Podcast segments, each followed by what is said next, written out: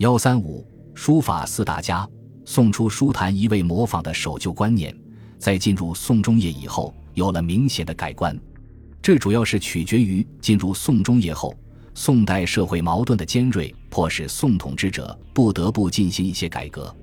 革新思潮的兴起也冲击着文学艺术领域，尤其是诗文革新运动对文学艺术的革新有很大影响。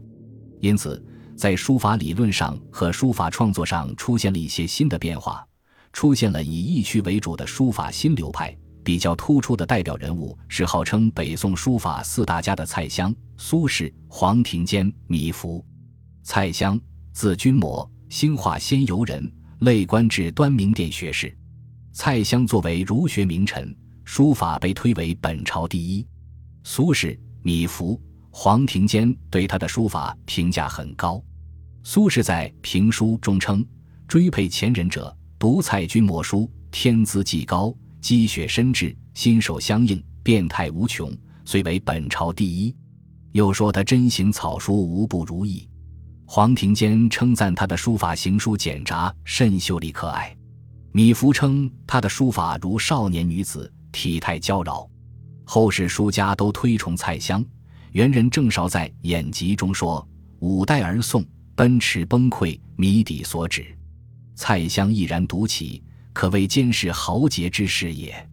明人盛时泰在苍润轩碑跋中云，宋氏称能书者，四家独盛，然四家之中，苏运介、黄流利、米峭拔皆令人怜认，而蔡公又独以身后居其上。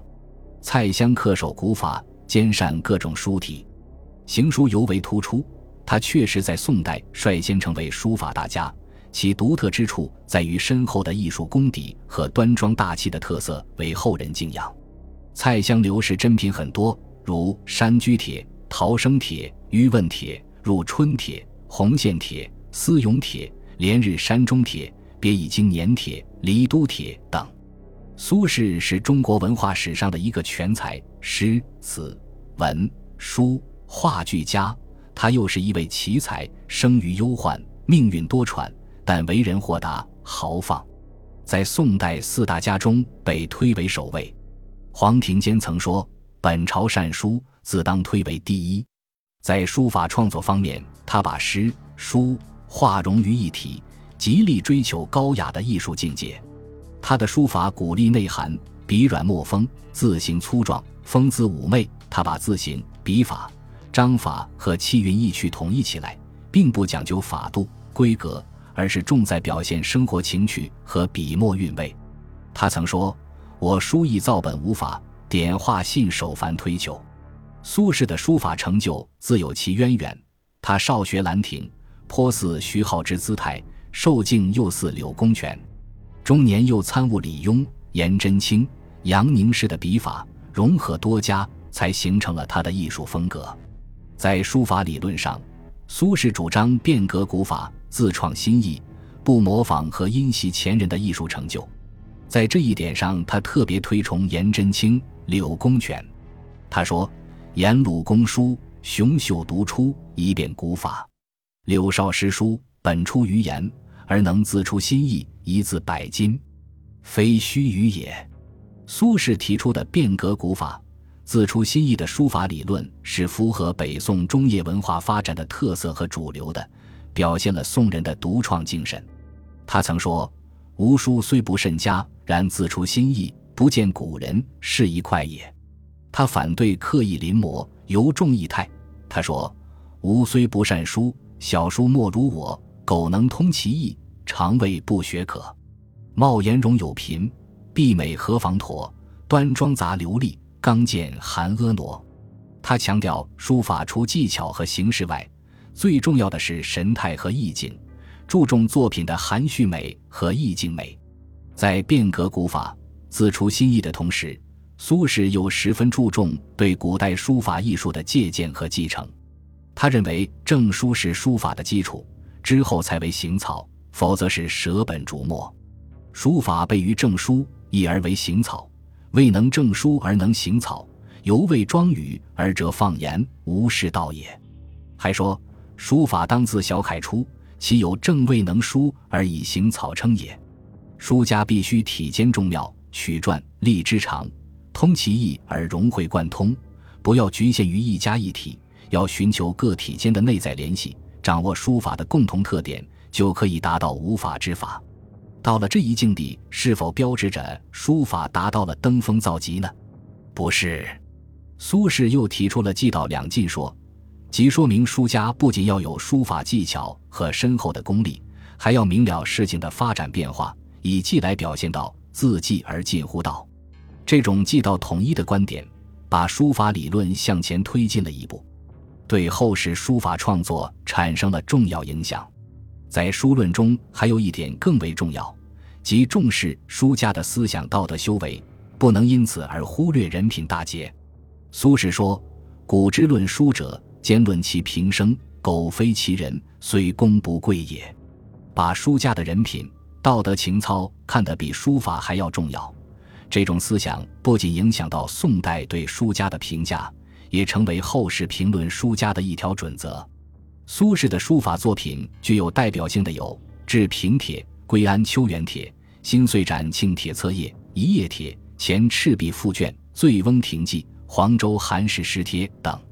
书论方面的代表作有论书、评书、变法帖、论唐六家书等。黄庭坚是北宋后期的著名人物，他善行草书，楷法亦自成一家。他的书法曾一度风靡朝野，宋徽宗、宋高宗曾带头学黄字，当时有山谷汉墨满江南之说，足见其影响之大。元代书家赵孟曾说，黄太史书如高人盛世，望之令人敬叹。晋人康有为也说，宋人书以山谷为最，变化万端，深得兰亭三昧，致其神韵绝俗，出于鹤鸣而加心理。黄庭坚的书法道路早年师从周岳，得其竞技之长，后受苏轼指点，取法张旭、怀素、习颜真卿、杨凝式，由的亦鹤鸣之神韵，自成书法。后被贬荣州，在州中顿有所悟，书艺大进。后谪涪陵，得草法。到了晚年，书法艺技大增，形成了自己的风格，并总结出书学纲领，随人作记，忠厚人，自成一家，史逼真。黄庭坚的书法艺术主要有行书、草书。他的行书奇绝中寓好意，结字中含锦收，四体开张，创造出辐射式的新书体。其行书横画斜倾，竖画求取七清，纵横开合，颇有进士。行书代表作有范滂传、松风阁诗、寒山子宠居士诗卷等。其草书雄放归奇，笔锋苍劲有力，以侧显为势，横意为攻，风神洒荡，颇得张旭、怀素笔意。草书代表作有朱上作帖、李白忆旧游诗卷、花起诗帖、廉颇蔺相如传等。黄庭坚的书法，隶书不如行书，行书不如草书。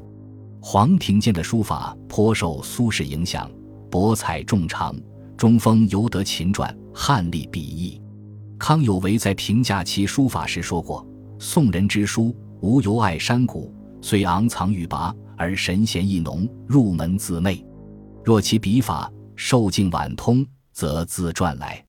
在书学理论上，黄庭坚主张学习古人要领会妙趣，要得其神髓，不必一笔一画逼死。学书要须胸中有道义，又广之以圣哲之学，书乃可贵。发挥了苏轼技道两进说，强调要把道义哲理寓于书法中，要有学问文章之气，语语谦谦发于笔墨之间。米芾，字元章，襄阳人，人称米南公、米襄阳。米芾天资高迈，为人狂放，不能与世俯仰，所以仕途多难，因上书弹劾，被罢官。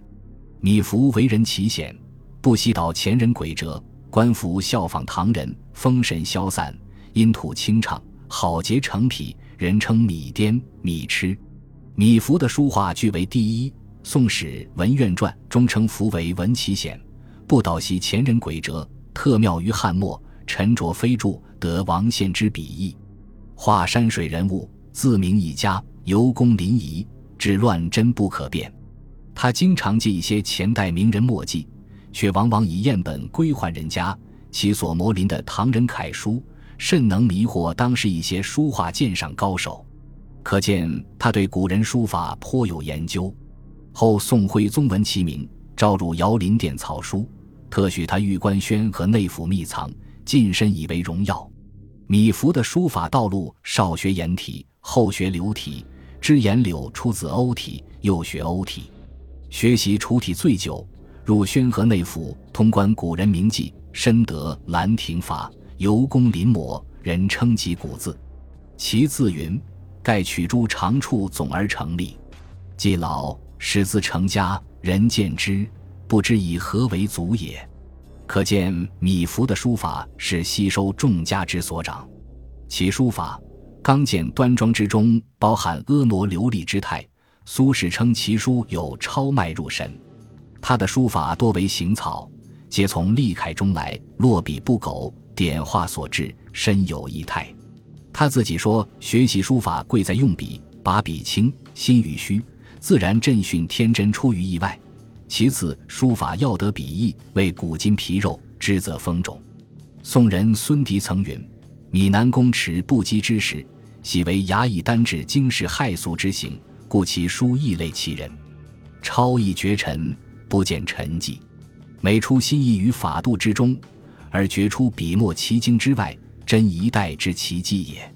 元人于己也说，米南公书神气飞扬，筋骨雄毅，而今未法度自整然也。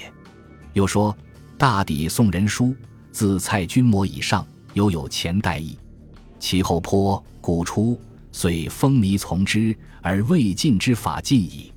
米元璋、黄长瑞诸公，方知古法。宣和书谱也说，书仿昔之，传宗始纣，立法师一官，晚年出入规矩，深得意外之旨。可见米芾在宋四大家中最为上意，又独树一帜。他的作品主要有调戏诗卷、蜀素帖、乐对帖、崇国公墓志、草书九帖、红线诗卷、多景楼诗帖等。多景楼诗帖造笔与浓墨相间，顿挫转折，富有变化，全篇气势淋漓。后人对此有评价，多景楼诗最为豪放，俨然如枯松之卧剑鹤，截然如快剑之斫交驼，愤然如龙蛇之起鹿，皎然如雕鳄之盘空，至于雄入九军，气凌百代，而与古人有一日之长，其笔阵之堂堂者乎？其蜀素帖纵亦不拘成法，极富创新精神，后人对此颇有赞许，一扫二王非妄语，集古中能自立家，就是肯定他这种敢突破前人的精神。米芾在书法理论上颇有成就，他倾向崇古，对古意、古雅、保境高度重视，但在书法实践中又具有创新精神，崇古与创新对立统一，以古为新，以新见古。书法风格强调平淡、天真、意趣，主张自然随意。他尤强调学书贵在勤奋和专一，如学书须得去，他好但为乃入庙，别为一好迎之，便不公也。一日不书，便觉思色。其书论著作有《书史》《海月名言》《宝镜英光集》《宝章代访录》等。